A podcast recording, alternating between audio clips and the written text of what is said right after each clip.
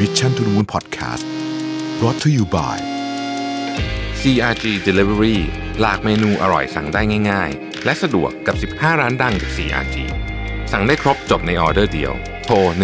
1312 CRG we serve the best food for you สวัสดีครับยินดีต้อนรับเข้าสู่ Mission to the Moon Podcast นะครับขึ้นอยู่กับประวิทานุตสาหะครับ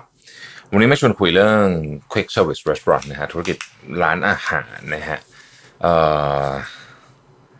ซึ่งผมเอาบทความเนี่ยมาจาก McKinsey นะครับ ชื่อว่า Quick Service Restaurant in Coronavirus Time นะพูดโดยภาพรวมก่อนเนี่ย มันจะมีร้านอาหารบางเวลาเรานึกถึงร้านอาหารที่เป็น QSR เนี่ยนะครับ อย่างเช่นพิซซ่านะฮะ ก็ช่วงโควิดเนี่ยก็ก็ก็บางร้านก็ได้รับอันนี้ส่งนะฮะยอด Delivery เพิ่ม แต่ว่าโดยรวมแล้วเนี่ยถ้าพูดทางอินดัสทรีเนี่ยยอดขายตกลงไปพอสมควร นะครับแม้ว่าจะมี Delivery เพิ่มขึ้นอย่างมากเนี่ยแต่ว่ามันสู้กับยอดขายของการ Dine in หรือเขาไปนั่งกินที่ร้านไม่ได้นะครับคิวเอสเองตอนนี้เนี่ยต้องบอกว่าทั่วทั่วโลกเนี่ยคล้ายๆกันหมด จริงๆ ร้านอาหารทั่วโลกตอนนี้ก็คืออยู่ในสถานการณ์คล้ายกันก็คือว่าประเทศส่วนใหญ่ไม่รับไม่ได้รับอนุญาตให้นั่งทานในร้านนะครับดังนั้นก็จะต้องเป็นพวก Delivery หรือว่าไป Pick up อะไรต่างๆเหล่านี้นะฮะ สิ่งที่ m c k เคนซี่บอกคือว่ามันมี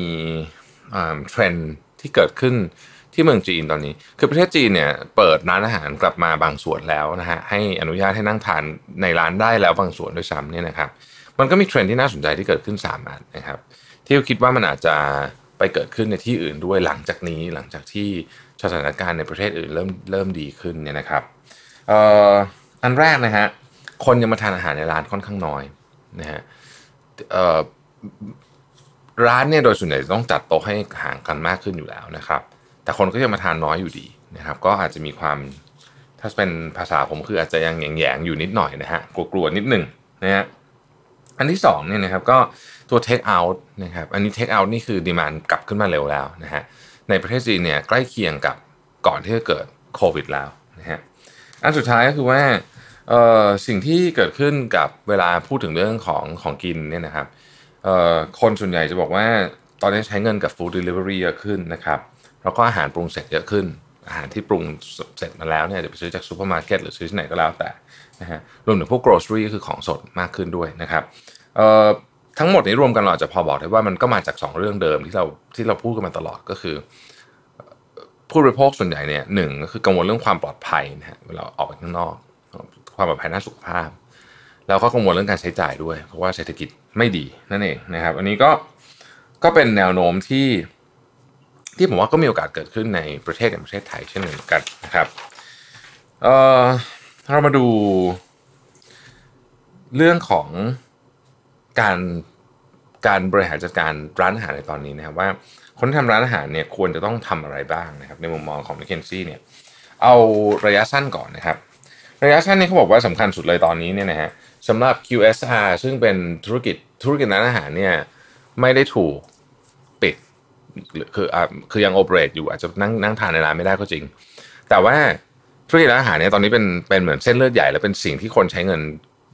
ด้วยเยอะนะครับเพราะฉะนั้นโอเปอเรชั่นของธุรกิจร้านอาหารตอนนี้จึงต้องเป๊ะมากนะครับในประเด็นเรื่องของ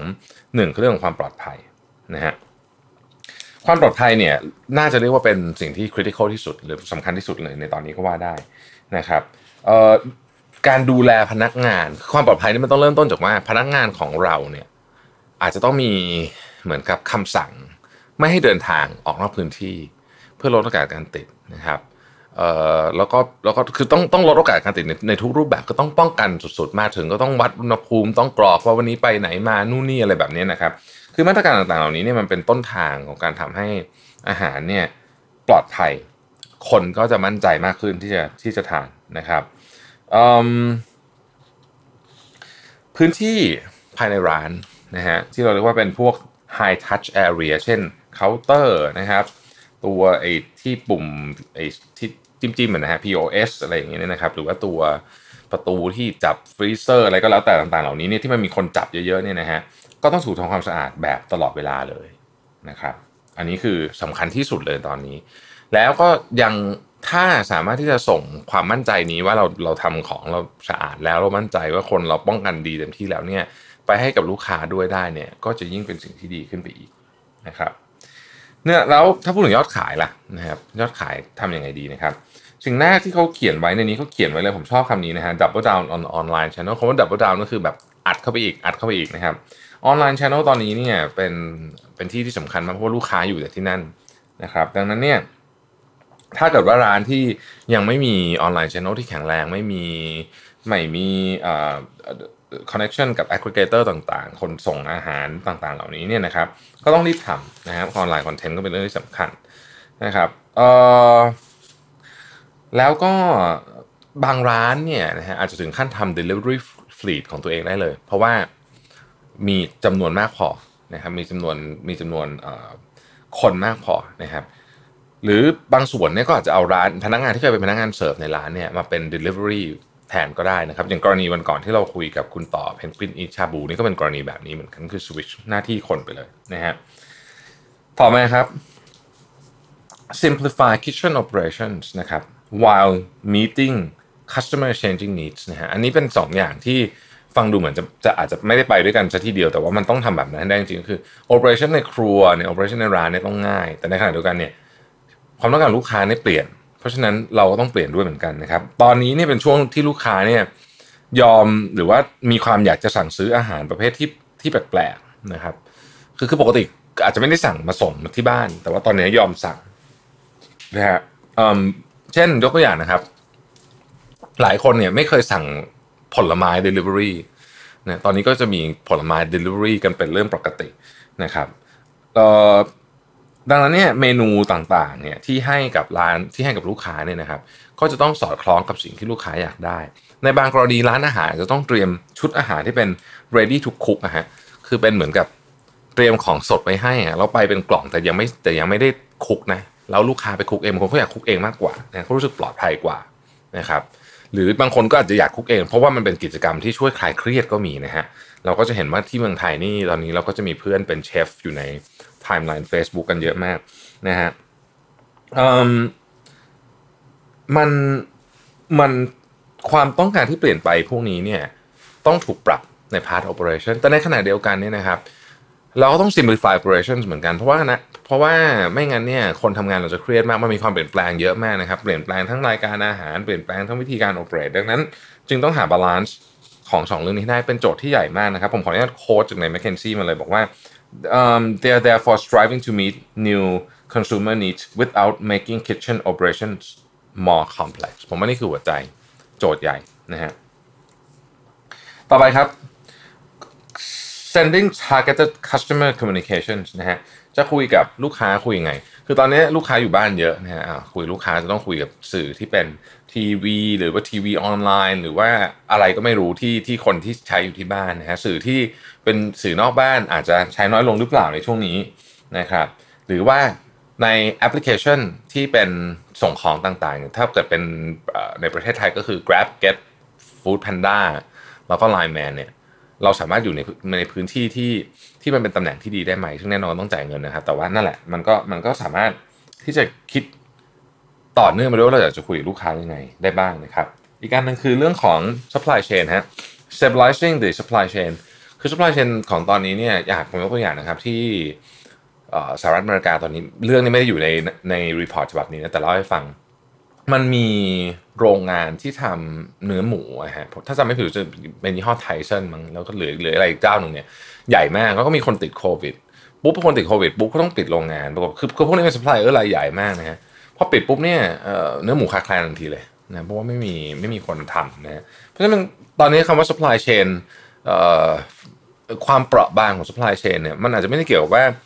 เราผลิตอาหารไม่พอนะฮะเราอาจจะผลิตอาหารพอมีโรงงานเพียบเลยแต่ไม่มีคนทำอาหาร เพราะว่า นี่แหละ คนหนึ่งติดโควิดไปก็ได้ ดังนั้น การการ monitor supply chain แบบใกล้ชิดมากกว่าปกติ จึงเป็นสิ่งที่ต้องทำนะสำหรับร้านอาหารนะครับในขณะเดียวกันเนี่ยบางอย่างเนี่ยก็ควรจะใช้ให้เป็นประโยชน์ด้วย เช่น ช่วงนี้ราคาอย่างในสหรัฐเนี่ยราคาน้ำมันพืชกับไก่เนี่ยถูก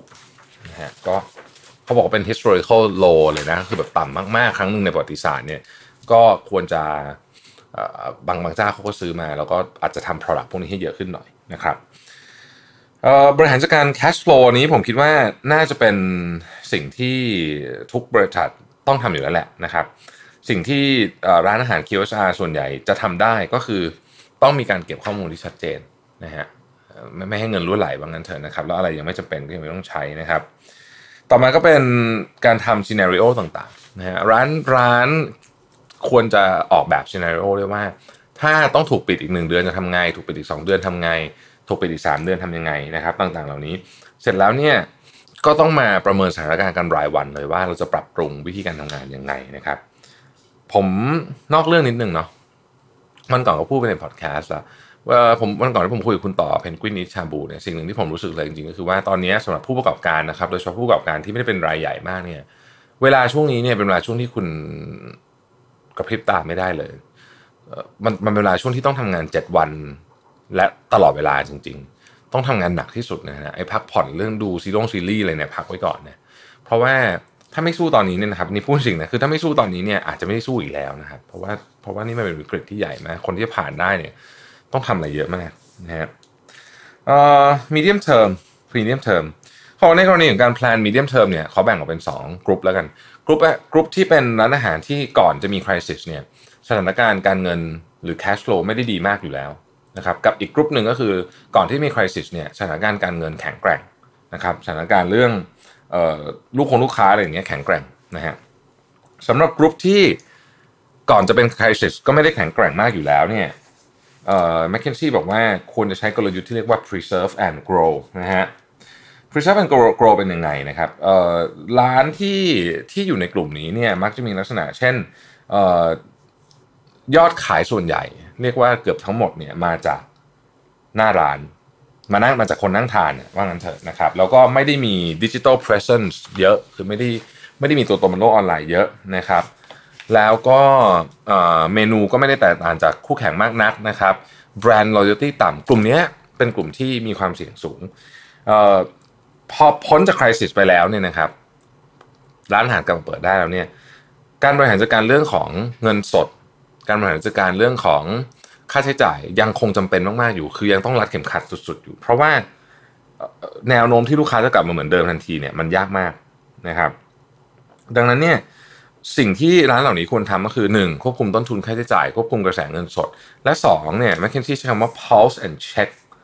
on consumer sentiment คือต้องหยุด ถามตัวเองเสมอว่าสิ่งที่เรากำลัง offer กับลูกค้าอยู่เนี่ยมันเป็นสิ่งที่ลูกค้าอยากได้หรือเปล่านะครับแล้วก็ตอนนี้อารมณ์ของลูกค้าเป็นยังไงบ้างนะฮะในขณะที่กลุ่มที่2ครับผมที่มีอ่ากำลังคือเข้าไปใน crisis แบบที่เรียกว่าค่อนข้างพร้อมเนี่ยนะฮะมีเงินพอสมควรเนี่ยก็ McKinsey แนะนำ strategy ที่เรียกว่า build on strength นะฮะ build on strength เป็นยังไงนะครับอันนี้เนี่ยก็คือกลุ่มนี้เนี่ยมีมีเงินนะครับแล้วก็มี digital presence เยอะอยู่แล้ว ก็ไปขยี้ตรงนั้นต่อนะครับแล้วก็ในขณะเดียวกันเนี่ยอาจจะสามารถที่จะต่อรองกับ aggregator ต่างๆ ได้ด้วยที่ส่งของให้ส่งในให้นะครับ เหล่านี้นะฮะแล้วไป fill in demand บางอย่างที่มันหายไปช่วง crisis เช่น อย่างเงี้ยมีอาหารประเภทหนึ่งที่หายไปเยอะมากนะฮะโดยเฉพาะในสหรัฐอเมริกาก็คืออาหารที่คนไป drive thru แล้ว ทานเป็น breakfast ตอนเช้าอะก่อนไปทำงาน อันนี้หายไปเยอะนะครับ กลุ่มนี้ก็จะมันก็จะต้องมาดูดีมานจะกลับมายังไงนะครับเอ่อ McKinsey แนะนำว่าในกรณีที่บริษัทมีความเข้มแข็งทางด้านการเงินมากเนี่ยนี่เป็นโอกาสที่ดีในการที่จะเข้าซื้อกิจการของคู่แข่งด้วยนะครับระยะไกลมองไปไกล ๆจะมมีอะไรเกิดขึ้นบ้างในกลุ่มธุรกิจนี้นะครับ เรื่องที่สำคัญที่สุดเลยคือเรื่องของความปลอดภัยและสุขอนามัยนะฮะซึ่งแน่นอนว่าอนาคตเนี่ยต้องมานั่งคิดกันเลยว่าร้านอาหารจะตั้งโต๊ะอาหารกันไหมหรือว่าจะมีคอกยังไงนะครับเอ่อลูกค้าจะต้องการรู้แล้วว่าอาหารมาจากไหน ใครทำนะฮะทำยังไงนะฮะมีจุดสัมผัสกี่จุดนะครับ ต้นทุนในการทำงาน เมื่อลูกค้าต้องการรู้เรื่องพวกนี้เนี่ยต้นทุนในการท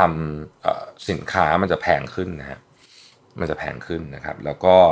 เวลาทำพวกฟู้ดแพคเกจจิ้งอะไรพวกนี้ทุกอย่างมันจะแพงขึ้นหมด ซึ่งซึ่งอันเนี้ยก็เป็นสิ่งที่จะเกิดขึ้นแน่ ๆ เลยในระยะยาวนะครับ แล้วก็เอ่อมันจะมีความต้องการฮะเรื่องของอะไรก็ตามที่เกี่ยวข้องกับดิจิทัลรีเลเต d จริงๆฟู้ดเดลิเวอรี่ก็ถือว่าเป็นดิจิทัลรีเลเต d อย่างหนึ่งนะครับ แต่ว่าสำหรับแบรนด์ที่ยังไม่ได้ทำหรือทำน้อยเนี่ยอันนี้ก็ต้องเป็นเวลาที่จำเป็นจะต้องทำเลยนะครับ บางร้านเนี่ยเริ่มแล้วนะครับ ที่จะเปลี่ยนแปลงร้านของตัวเอง เช่น ลดจำนวน seating ลงนะฮะพื้นลดพื้นที่ลงเลย คือจำนวนมันต้องลดอยู่แล้ว เพราะว่าเราต้องตั้งโต๊ะห่างกันมากขึ้น แต่เขาลดพื้นที่ลงไปเลย แล้วก็เอาพื้นที่ไปทำ drive thru มากขึ้นอย่างเงี้ยนะครับ บางร้านก็เริ่มทำแบบนั้นแล้วนะครับในสหรัฐอเมริกาเออเพราะฉะนั้นหมายว่าสามารถจะ shift ไปขายของสดได้ด้วยนะ แต่ต้องมีกิมมิคนิดหนึ่งให้แตกต่างจากซูเปอร์มาร์เก็ตนะครับ ก็ QSR ก็จะขายพวก ready to cook เป็นกล่อง นะครับผมเห็นวงในก็ทำแล้วเหมือนกันเป็นกล่องแล้วก็